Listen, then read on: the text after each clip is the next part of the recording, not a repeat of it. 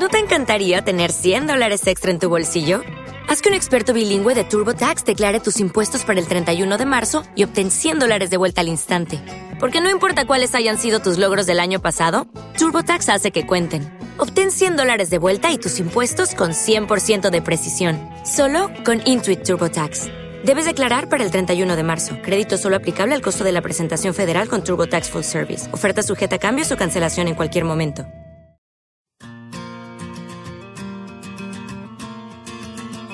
La llamada de Book. Con John Arrivy. He never tells me that he's sick of this house. He never says, why don't you get off that couch? He don't cost me nothing when he wants to go out. I want you to love me like my dog. Soy I John need Arraibi y os doy la bienvenida a este primer episodio de la llamada de Book, un espacio en el que el perro será el principal protagonista. Porque a pesar de llevar con nosotros unos 14.000 años, el perro hoy en día es un gran incomprendido. Y ahí, en entenderle en profundidad, es donde más nos gustaría aportar, en su conocimiento, en su profunda comprensión. Lo vamos a hacer dando voz a los que más saben, porque en la llamada de Book os acercaremos a educadores, expertos en comportamiento, adiestradores, etólogos, criadores, a todo aquel profesional del mundo del perro que tenga algo importante que contar y que además sea lo suficientemente generoso para compartirlo en estos micrófonos. Y hoy tendremos con nosotros a Juan Carlos Moreda. También habrá espacio para nuestras propias experiencias, las del equipo de este podcast en su trabajo diario con perros, en la resolución de distintos problemas de conducta, consejos o técnicas de trabajo, aciertos y también algunos errores, porque no, no queremos guardarnos nada. Y por supuesto, además de conocimiento, de ciencia y de experiencia, habrá mucha subjetividad, habrá mucha opinión, habrá emoción y habrá pasión. Alguien dijo que para respetar algo es imprescindible conocerlo y que para amarlo es imprescindible respetarlo. Conozcamos pues al perro, respetémoslo y solo así lo querremos con mayúsculas. Aquí comienza la llamada de Book.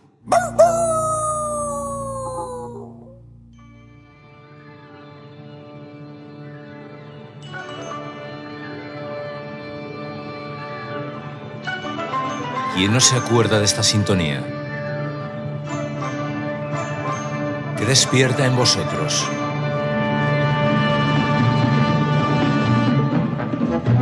Félix, el extraterrestre, el inmenso comunicador, el niño criado en tiempos paleolíticos, el contador de historias a la luz de un fuego, el mito. Alguien que fue capaz de cambiar la percepción que un país entero tenía hasta entonces del medio natural que hizo entender a millones de personas que especies consideradas hasta entonces alimañas a exterminar tenían un valor inmenso. Águilas, halcones, el zorro y el lobo. Sí, el lobo. A mí me habían dicho mis paisanos, siempre mis paisanos que naturalmente padecían también el azote de los lobos, que los lobos no solamente eran crueles, no solamente eran carniceros, no solamente mataban más de lo que necesitaban para comer, sino que llevaban escrita en la cara la maldad.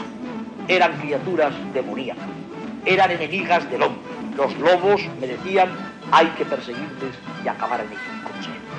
Y aquella tarde estaba yo sentado frente a un otero con un viejo cazador de la región, de pronto una masa gris a 200 metros que se recorta en el horizonte. Aquella masa gris era enorme estaba como difuminado en el aguanieve del mes de diciembre. Me pareció ver por un momento todas aquellas cosas terribles que me habían contado del animal en su aspecto. Un animal sanguinolento, un animal cruel, un animal avieso. Me llevé despacio los prismáticos a los ojos y saben ustedes lo que vi. Vi la faz que más me ha impresionado en mi vida por su nobleza, por su serenidad y por su inteligencia. Hoy en día Félix lo arriman a su ascua cazadores, ecologistas, animalistas, gente del campo, gente de la ciudad. ¿Y quién tiene razón? Quizás nadie, o quizás todos. Porque mi sensación es que él entendía que el blanco o el negro no son buenos lugares para aquellos que buscan ir más allá. Que en los grises, siempre pantanosos y difíciles de transitar, se encuentra lo más parecido a la verdad. Si un accidente de avioneta hace ahora 40 años no hubiera acabado de manera abrupta con su vida, ¿quién sería hoy Félix? Es imposible saberlo. Él fue capaz de cambiar la percepción que se tenía de un animal hasta entonces protagonista de los cuentos, leyendas e historias más terribles, el lobo. El salvaje ancestro de nuestros perros. Yo decía al comienzo que en mi opinión el perro hoy en día es un gran incomprendido tal como lo eran los lobos hace cuatro o cinco décadas. De manera diferente, por supuesto. Antes al lobo se le quería exterminar, borrar de la faz de la tierra. Y hoy al perro se le trata exactamente igual que si fuera una cría de ser humano. Una cría a la que dar cariño, cariño, cariño y protección. Se le quiere mucho, sí, pero ¿se le quiere bien?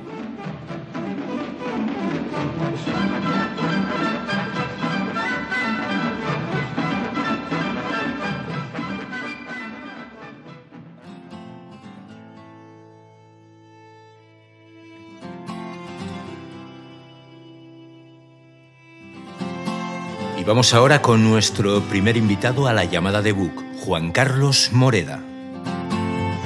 Un hombre que en los últimos años lo ha ganado todo en uno de los deportes caninos más exigentes, el hipo, o llamado actualmente IGP.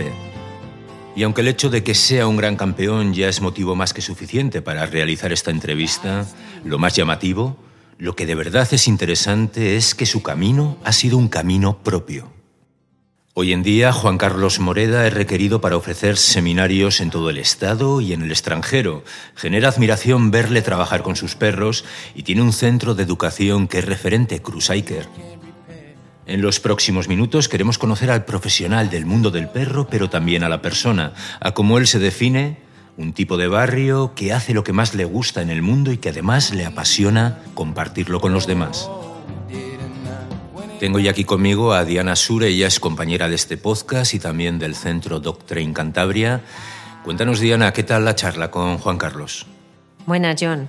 Pues Juan Carlos es una persona muy, muy cercana y la verdad es que ha sido un placer conocerlo. Pues quizás esperaba eh, a una persona eh, mucho más recta detrás de, todos estos títulos, ¿no? Recto en el sentido de eh, pensando más en la competición y, no tanto en el perro. Y me he encontrado una persona que es todo lo contrario, eh, una persona que, busca que el perro continuamente esté esforzándose, que, que, encuentre placer por el trabajo, que se divierta, no tan pendiente del resultado final, sino del proceso. Y eso la verdad es que me ha gustado mucho. Pero si te parece, John, en vez de contártelo yo, vamos a escucharle a él. Pues fenomenal, os dejamos con Juan Carlos Moreda.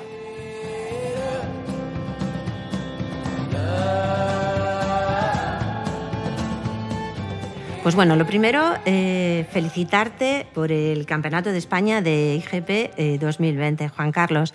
Buenas tardes y muchísimas gracias por hacerme esta entrevista. Mi primera pregunta, ¿cuál es la clave del éxito para competir a ese nivel? Bueno, pues es que la verdad es que no tengo ninguna clave. Eh, yo creo que hay que tener una metodología respetuosa con el perro y trabajar muchísimo, sobre todo tener un buen equipo que te acompañe, porque el IGP es equipo. Eh, ha ganado Juan Carlos Moreda y su perro Avenger, pero no es cierto. O sea, yo entreno en dos campos de trabajo que son los que llevan todo el trabajo del perro. Trabajo en Educan y en Mundocan. Juan Carlos, en alguna otra entrevista te hemos escuchado decir que eh, es más importante eh, el método de trabajo que el resultado de la competición. Y ahí hablabas un poquito de, de Dog. A ver, yo, yo nunca en mi vida, todos los años que llevo, eh, compito para ganar. Nunca. La gente se ríe de mí y me dicen, anda, anda, que todos competimos para ganar. Yo compito para mostrar un trabajo diferente y respetuoso con el perro. Y que me salga todo el trabajo y todas las horas que le dedico. Porque para presentar los trabajos que, presentamos, eh, pues hay muchas horas de vuelo. Entonces, los demás lo hacen mejor o lo hacen peor. Yo no tengo que competir contra nadie, lo que me gusta es que la gente vea algo diferente, con un perro alegre trabajando y con ganas sobre todo de, pues eso, de reflejar un trabajo divertido y en ningún momento con síntomas de presión. ¿Cómo es tu día a día con, tus perros? ¿Cómo es tu día a día con, con Joker? Pues mira, yo me dedico desde hace ya, mm, no te sé decir, pero a lo mejor 15 años exclusivamente al mundo del perro. Entonces lo que hago es dar mm, casi todos los fines de semana, doy seminarios por España y muchas veces tengo que salir a otros países. Pero el día a día es, eh, llevo a mi hija al instituto y de ahí me voy a rastrear, a trabajar con el perro y si me da tiempo hago alguna pequeña obediencia. Y luego las tardes, cuatro días en semana, tres o cuatro días en semana. Voy a los dos equipos que te he dicho. Al equipo de Mundo Can, que está aquí en Leganés, y al equipo de Ducan, que está en Brunete. Aparte, cada vez que bajo al perro a la calle, siempre hago algo. Algo que sea divertido para él y divertido para mí. Esa es mi manera de entrenar. A ver, a mí me encanta el mundo del perro. Tú tienes que entender que yo era educador especial en la Comunidad de Madrid y lo dejé para dedicarme al mundo del perro. Ahí escucho pasión, ¿no? En eso se basa mi sistema de trabajo coaching dog, en las emociones. Cuando tú hablas de emociones, da igual que hables de personas, que hables de perros, da igual completamente. Lo que, lo que hago yo con mi trabajo es dar prioridad en mi vida a las emociones y luego todo lo demás. Y me refiero con los demás humanos, con los perros, a partir de ahí es donde construyo yo la base de todo mi trabajo. A mí me da igual que un perro se siente rápido, se tumbe rápido, o que un niño aprenda a leer o a escribir. Lo que me interesa es que lo aprenda en la emoción adecuada, que eso se fijará de por vida. Que a un niño aprenda a leer y le guste leer. Que un niño aprenda a escribir y le guste escribir. Y a un perro igual. Yo lo llamo trabajo, pero todo el mundo que viene conmigo a trabajar ve que mis perros no trabajan. Es otra cosa, es una forma de vida. Juan Carlos, los perros de alta competición habitualmente no viven en casa con, su guía. Te acabo de escuchar que cuando lo bajo a la calle, eh, ¿convives con Joker? Hombre, yo convivo con todos mis perros, mis perros. Yo vivo en un, en un piso, ¿de acuerdo? Aunque tengo una finca de 30.000 metros que la tengo alquilada, yo vivo en un tercero, en un piso y mis perros viven conmigo. Yo no tengo otro espacio donde poderlos tener y no puedo tenerlos apartados en un sitio como los tiene la gente. Yo no, y mis perros viven conmigo. Yo no, no, no entiendo otra forma de vida que vivir con mis perros. No, no entiendo que el perro pueda estar en una jaula y, y sacarle para trabajar. Yo no, no entiendo el mundo del perro así. De hecho, para mí lo más importante es pues ir con, con mi perro al instituto de Baramija y de compras ir a los centros comerciales que aquí te dejan en muchos, vivir el día a día con el perro. Y aparte hago mi jefe, aparte, no lo doy como prioridad. Mi trabajo se basa en la relación que establezco con mi perro. Que yo entreno en los parques, aquí al lado de casa. El perro sale con predisposición, le gusta trabajar conmigo, con la emoción adecuada la técnica es lo que menos importa, porque la técnica viene en base a esas emociones. Si no trabajas eso, pues lo que tienes que hacer simplemente es repetir técnica. O sea, yo veo a un, a un guía que no se relaciona afectivamente con su perro, que simplemente quiere hacer el GP para ganar, y a mí no me interesa ese sistema ni esa manera de trabajar. A mí lo que me interesa es ver a un perro que decimos trabajar, pero estamos diciendo una forma de vida, o sea, una forma de divertirse, una forma de hacer cosas con su guía, eh, en definitiva, eh, hacer equipo con tu perro. Mi faceta más importante y nuestra faceta más importante es la corrección de conducta. El IGP es un escaparate para, para que se conozca Juan Carlos Morera, pero el IGP no te da ni, ni te permite vivir de ello. Entonces, eh, para mí el IGP es el deporte por excelencia, porque es el deporte a más alto nivel, un escaparate para que nos conozcan. La corrección de conducta es nuestro fuerte. Y claro, pues tienes que andar con las modas. Según los años, hay perros que se ponen más de moda que otros y unos más conflictivos que otros. Por ejemplo, el pastor belga malinois, que es mi primer perro, con el que he ganado el campeonato, es mi primer pastor belga malinois. Todos los demás campeonatos los he hecho con pastor alemán. Es un perro complicado, no es un perro de familia que se pueda tener en una casa sin prestarle atención a todo lo que requiere, ¿no? En cuanto a gasto mental, a gasto energético, a gasto físico. Es un perro que tiene que tener una rutina de trabajo y no estoy hablando de que haga ningún deporte, pero sí bajarle bastante a la calle, hacerle pensar, eh, correr con él, hacer deporte, pero tiene que gastar para no convertirse en casa pues en un demonio, porque es un perro que genera mucha actividad y esa actividad, si no sale por algún lado, pues explota. Y claro, se ha puesto de moda el, el pastor belga malinois, pero yo creo que es una moda o, que la gente se debe informar antes de tener un perro de este tipo. ¿Qué le puedes ofrecer tú al perro, no? En definitiva. Eh, tener un perro no es tener cualquier cosa. Habría que informarse de qué tipo de raza se adapta a tu manera de vivir para que a ti te haga feliz y que el perro sea feliz. Yo siempre digo que hay dos maneras de tener un perro. O sufrirlo o disfrutarlo. Y disfrutarlo es que se adapte a tu forma de vida y tú te adaptes a su forma de vida. Pero claro, eso no se hace. Se compran los perros por el chasis. Es muy bonito, este que pelo tiene, pero nadie se fija en el carácter y sobre todo en, en sus necesidades, que es lo más importante para que el perro sea feliz y a ti te haga feliz.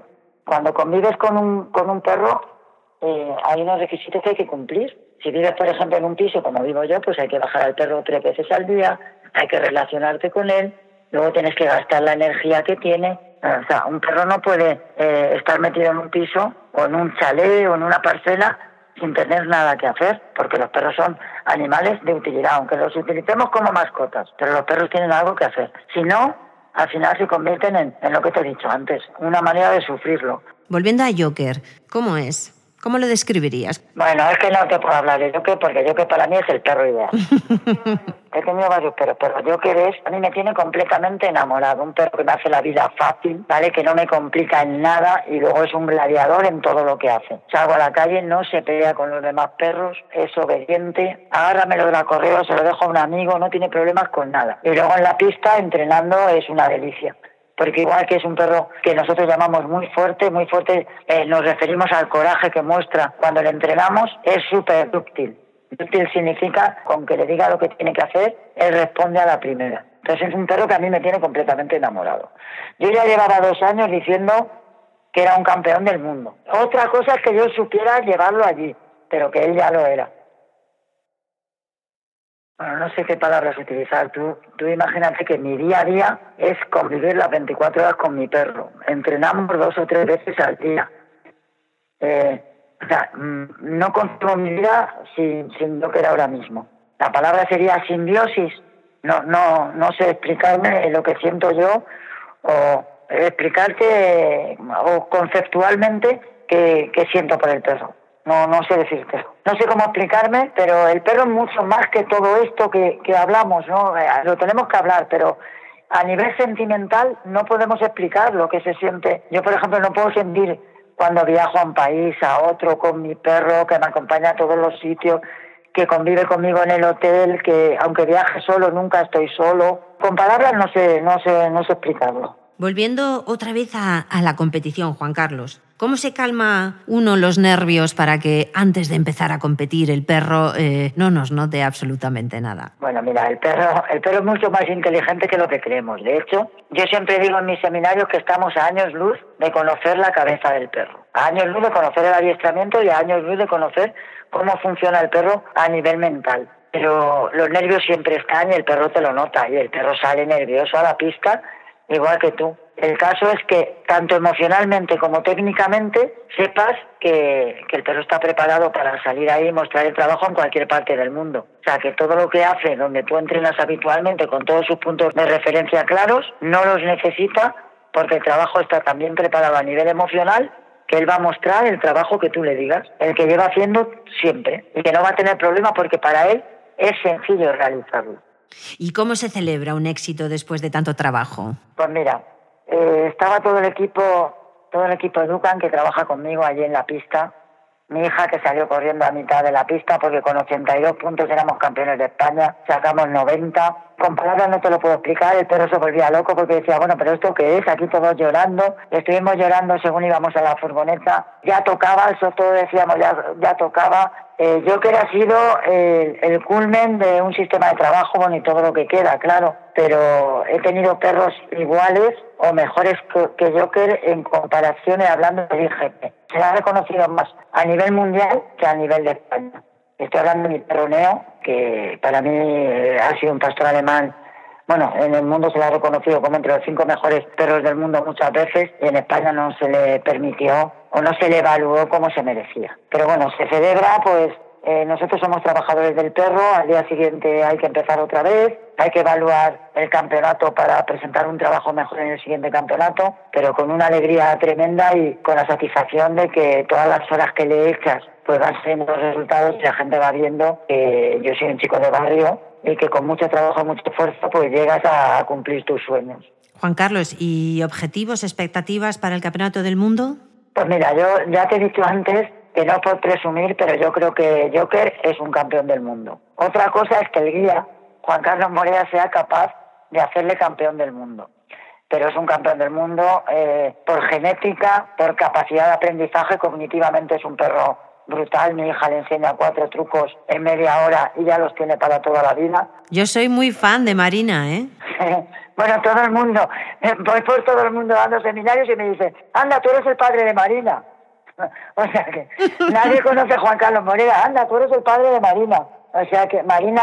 Oh, y esos entrenos. Claro, Marina es, es otro mundo, a nivel de adiestramiento es otro mundo porque no, no cumple los cánones habituales porque ella se divierte, eh, no compite, no se quiere eh, introducir en el mundo del perro a, nivel de no sea otra manera de divertirse y si eso llega a competir, vale.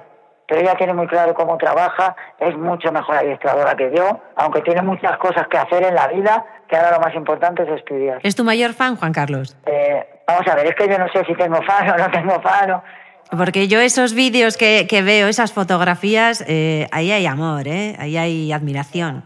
Mira, yo tengo mucha admiración por mi hija y ella por mí. Nosotros fans, eh, yo soy un chico de barrio, me he criado en Alcorcón toda mi vida, entonces lo primero que, que digo cuando, cuando voy a cualquier parte del mundo y va gente a escucharme, le digo que muchas gracias por escucharme, que nunca hubiera pensado que iba a haber tanta gente escuchando una forma de vida y una filosofía, y es lo que intento inculcar a mi hija. Yo soy su mayor fan. Eso está clarísimo. Pues bueno, Juan Carlos, gracias por habernos concedido estos minutos y muchísima suerte con tus próximos proyectos. Buenas tardes y muchísimas gracias por hacerme esta entrevista. Gracias a ti, Juan Carlos. Un saludo.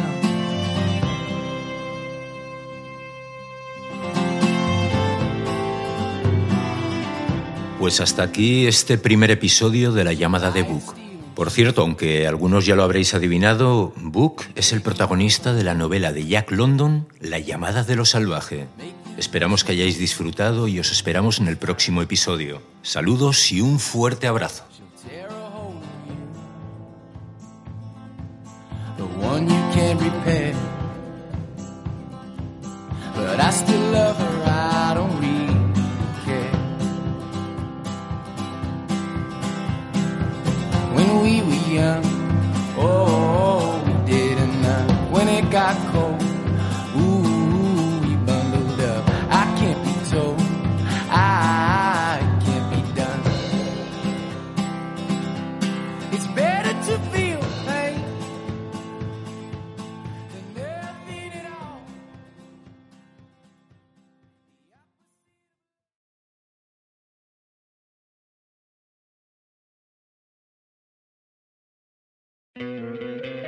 ¿No te encantaría tener 100 dólares extra en tu bolsillo? Haz que un experto bilingüe de TurboTax declare tus impuestos para el 31 de marzo y obtén 100 dólares de vuelta al instante. Porque no importa cuáles hayan sido tus logros del año pasado, TurboTax hace que cuenten. Obtén 100 dólares de vuelta y tus impuestos con 100% de precisión, solo con Intuit TurboTax. Debes declarar para el 31 de marzo. Crédito solo aplicable al costo de la presentación federal con TurboTax Full Service. Oferta sujeta a cambios o cancelación en cualquier momento.